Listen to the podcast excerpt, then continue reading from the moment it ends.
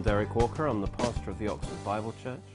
We're on a series called Release of the Spirit, and it's all about how we are temples of the living God. And we've seen that all temples are made of three parts because uh, the Holy of Holies, the holy place, and the outer court. And these are designed to be pictures of man because man is the ultimate temple of God. Our spirit is really the Holy of Holies, where God lives or is meant to live. God has designed us to be a temple, uh, and He would live in His Spirit, lives in our in our spirit.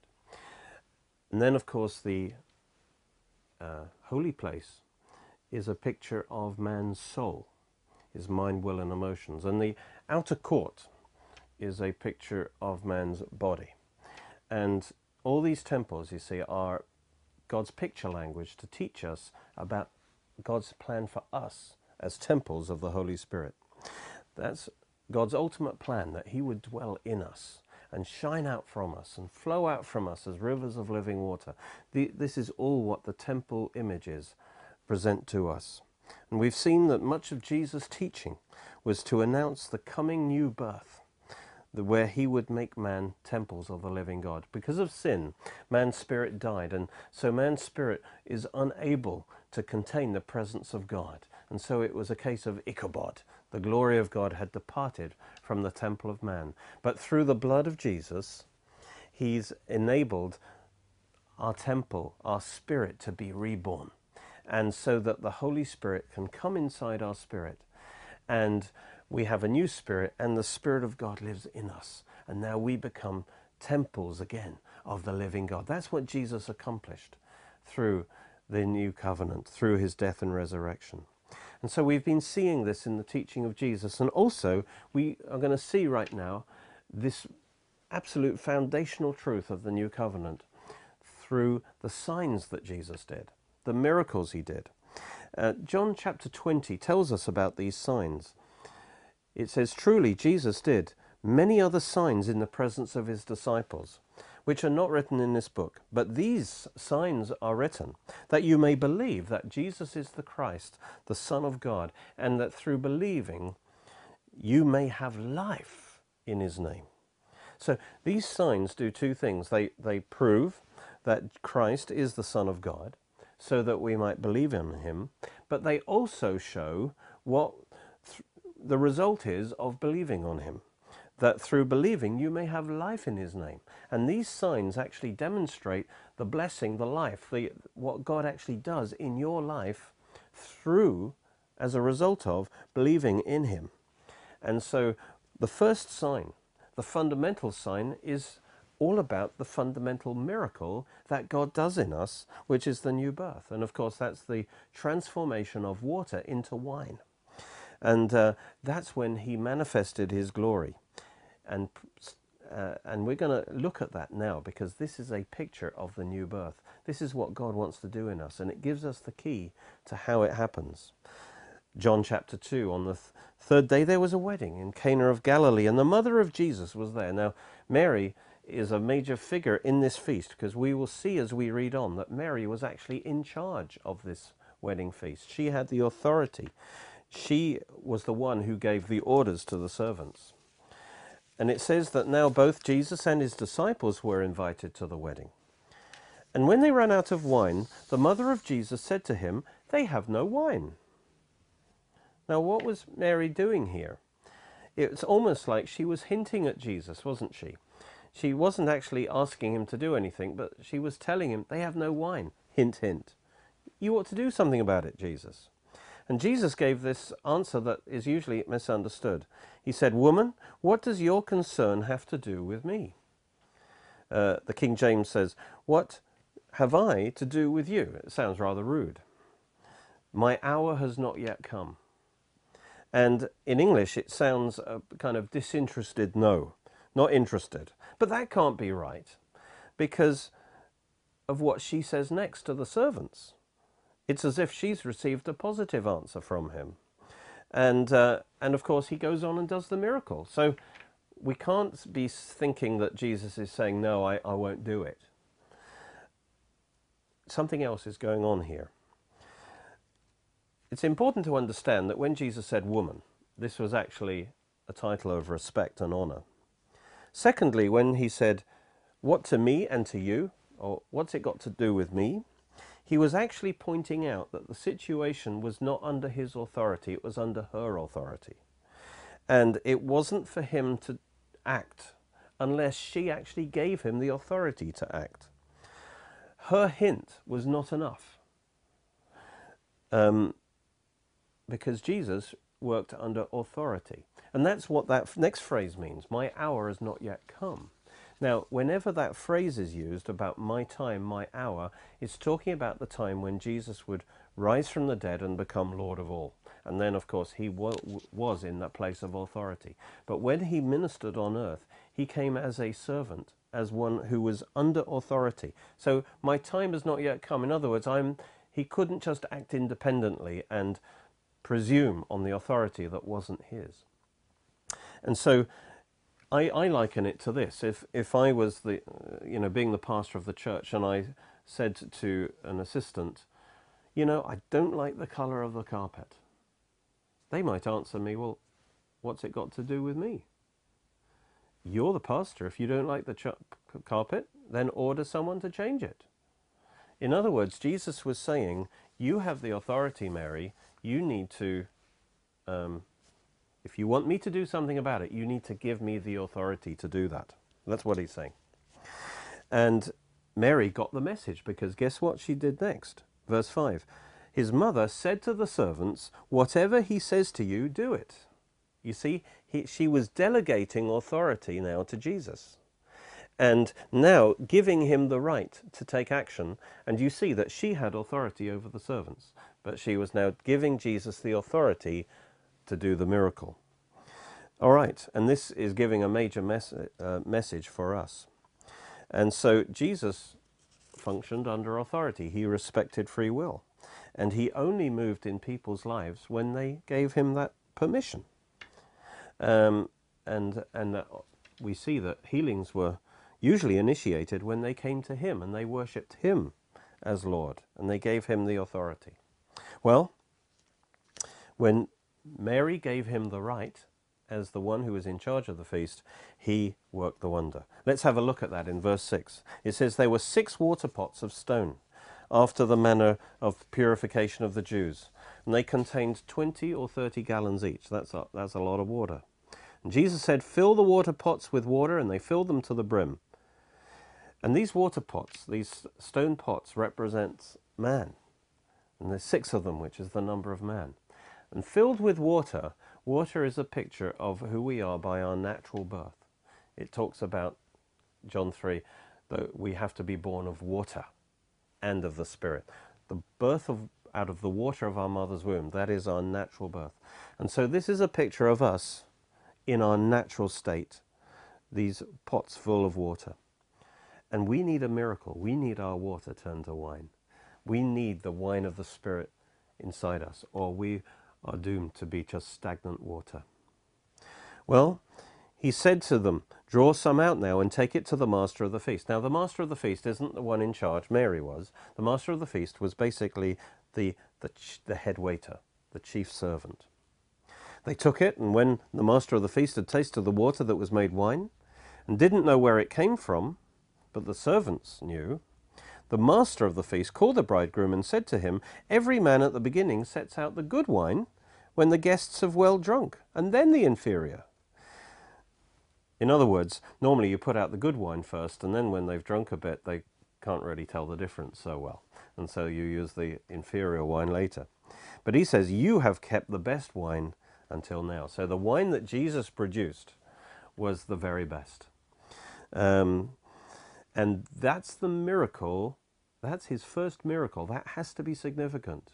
The first miracle, the most important miracle of all, is when God changes our water into wine.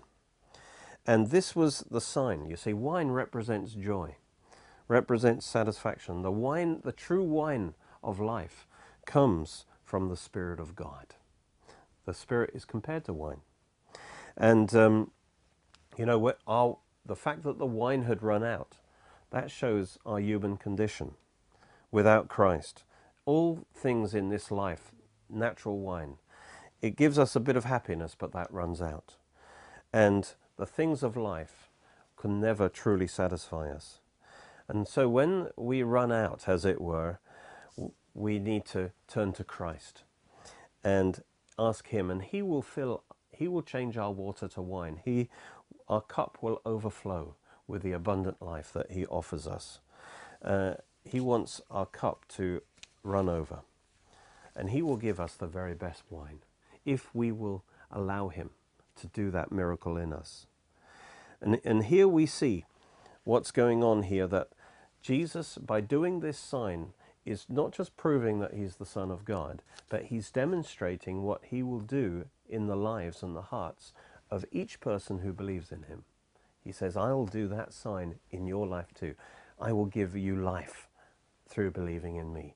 And what he does is he changes our water to wine. And so the moment that Mary handed over to Jesus, she had to give him the authority. And in the same way, this miracle can only happen for you when you give Jesus the authority. When you hear the gospel and you say, Jesus, I want you to turn my water to wine. I call you Lord. I give you the authority to do that miracle in my heart. The moment you do that, uh, the Holy Spirit, just as the Holy Spirit hovered over those water pots and changed those, the water inside to wine, so that at the moment of the new birth, when you call Jesus Lord, he will hover over your spirit and he will change your dead spirit to, to a living spirit. You'll be born again. Your water will be turned to wine. And so this is a, the first miracle, the first sign, which is a picture of the primary miracle we need, which is the new birth. Jesus described this transformation of our inner man, our spirit, by, as a birth. Um, John 1.12 tells us this. As many as received him, to him he gave them the right or the authority to become children of God, even to those who believe in his name.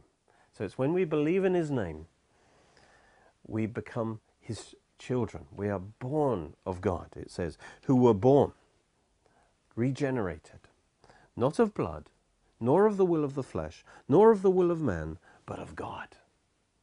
We, we literally are born again.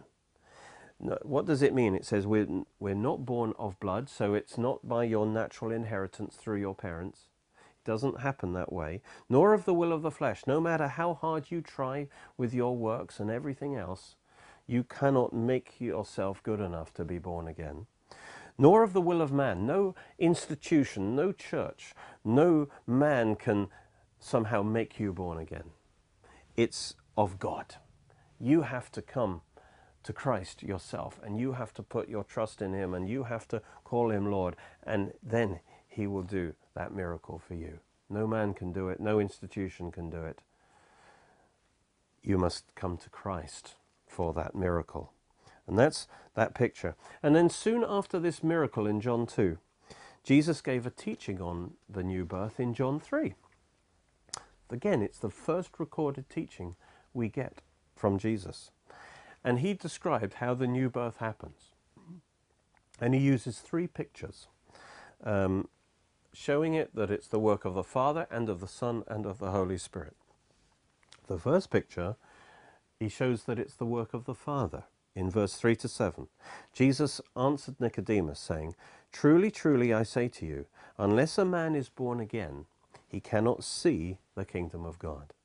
In other words, you can't even comprehend the spiritual realm if you're not born again. And this man Nicodemus, you know, he was a fine man. He was educated. He was decent. He was um, very intelligent, refined. But he was still outside the kingdom of God because he was not born again. So Jesus shocked him by saying, You must be born again if you want to see the kingdom of God. Truly, truly, I say to you, unless a man is born of water and the Spirit, he cannot enter the kingdom of God. In other words, you need two births. One birth is not enough. To be born of water is to be born of the water of the, your mother's womb. But you also need a second birth, a birth of the Spirit. Two births. The birth of your flesh and the birth of your spirit. And that's confirmed um, by verse 6. It says, That which is born of the flesh is flesh, that which is born of the spirit is spirit. So the two births are your natural birth, but you also need a second birth, a spiritual birth. That's what Jesus is talking about. Nicodemus, you need a second birth, the rebirth of your spirit. However educated you are, however polished you are, you must be born again because you're dead on the inside otherwise. So the first birth equips us to live on earth, but the second birth, the new birth of the Spirit, equips us to live in a different realm, the realm of the kingdom of God. Jesus said, Marvel not that I say to you, you must be born again. It's not an option, it's a necessity. And so that is the work of the Father because it's a Father who gives birth. He gives birth to our spirit. When we accept the seed of His Word, that spirit uh, in the spiritual womb of our heart, that's we are reborn of the Father. But then Nicodemus says in verse 4, How can a man be born when he's old? In other words, how? How does God do it? How, what makes that happen? And then Jesus answers this question in the next picture, which describes the work of the Holy Spirit, which is compared to wind. He says, The wind blows where it wills, and you hear its sound, but you don't know where it comes and to where it goes. So it is with everyone who's born of the Spirit. Now, this word wind, which is the pneuma, pneuma is the same word as the word for spirit. So he's talking about the spirit comparing it to wind. Both wind and spirit are invisible, but they communicate energy. They, they do real things. Jesus is saying that the new birth happens when the invisible wind of the Spirit blows into your spirit and recreates it. So, how does the Father do it? He does it by sending His Spirit into your spirit, and that carries the energy and the life to recreate your spirit.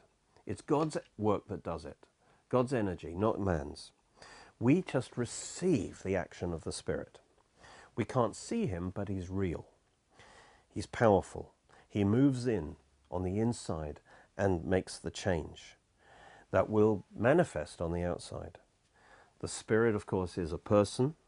We can't control him. The wind blows where he wills. He's a person. We can't control him. But on the other hand, he always comes when we invite him. As, it, as Luke 11 says, Jesus said, Even you being evil know how to give good gifts to your children. How much more will your heavenly Father give the Holy Spirit to those who ask him? So when we humble ourselves and ask him, the Holy Spirit will blow in and do the new birth. It's, you see, the wind, although it blows where it wills, we know that the wind acts according to laws. It goes from high pressure to low pressure. You know, that's how you breathe, actually. That's how you receive the wind in your lungs. Your, your lungs expand and create low pressure, and then the wind blows in, and then the other way around to blow out. And so the wind, um, if we set up the right conditions in our heart, as it were, of humility and faith, then the wind of the Spirit will blow in and do that miracle. And so Jesus compares the work of the new birth will be the wind of the Spirit will do it. And then Nicodemus answered and, and said, How can these things be? in verse 9. He still wants to know what there's still something missing in my understanding. How th- does this process actually happen? How can I have the Spirit blow into me? And then he gives a third picture. And the third picture now focuses on the Son. We've seen the Father, we've seen the Spirit. Now he focuses on the Son. The work of the Son on the cross is essential to this. We've seen that the new birth comes from the Father, and the Father sends his Spirit to accomplish it. But now we will see that the Spirit flows from the Father through the Son. Jesus answered this in verse 14. He said, As Moses lifted up the serpent in the wilderness, even so must the Son of Man be lifted up on the cross, that whosoever believes may have eternal life in him. So here it's saying how it happens. It's got to do with the Son, the Son of God who becomes the Son of Man. And it says he's going to be lifted up as Moses lifted up the serpent in the wilderness. And then whoever believes in him, whoever looks in him, will receive life, will receive eternal life. In other words, the Spirit will blow into his spirit and make him new, or give him eternal life. Well, Jesus is referring to a story in Numbers 21, verse 5, where the, the Israelites sin. And as a result, fiery serpents come in and start biting them and they start dying. And these serpents are a picture of sin that produces death. The curse of sin is death. And Moses prays to the Lord, and the people are repentant. And Moses, when he prays, the Lord shows Moses uh, what to do. And the Lord says in verse 8, Make a fiery serpent and set it on a pole, and it will be that everyone who is bitten, when he looks at it, shall live. So Moses made a bronze serpent and put it on a pole, and so it was, if a serpent had bitten anyone, when he looked at the bronze serpent, he lived. Now, what's going on here? The serpents represent sin. And this is a picture of Christ, as Christ himself points out, that as Moses lifted the serpent on the pole, so Christ would be lifted up on the cross. You see, the serpent represents sin, that it was killing us. Bronze is a metal that in the Bible represents judgment. And so he made a bronze serpent and put it on the pole. This bronze serpent represents our sin judged on the cross. And so this is a picture of Jesus on the cross taking our sin and taking the judgment on our sin. And it says, when the people saw their sin judged, they looked, they believed, and they lived. They received life. So it is, Jesus said, that in the same way, he would be lifted up on a pole.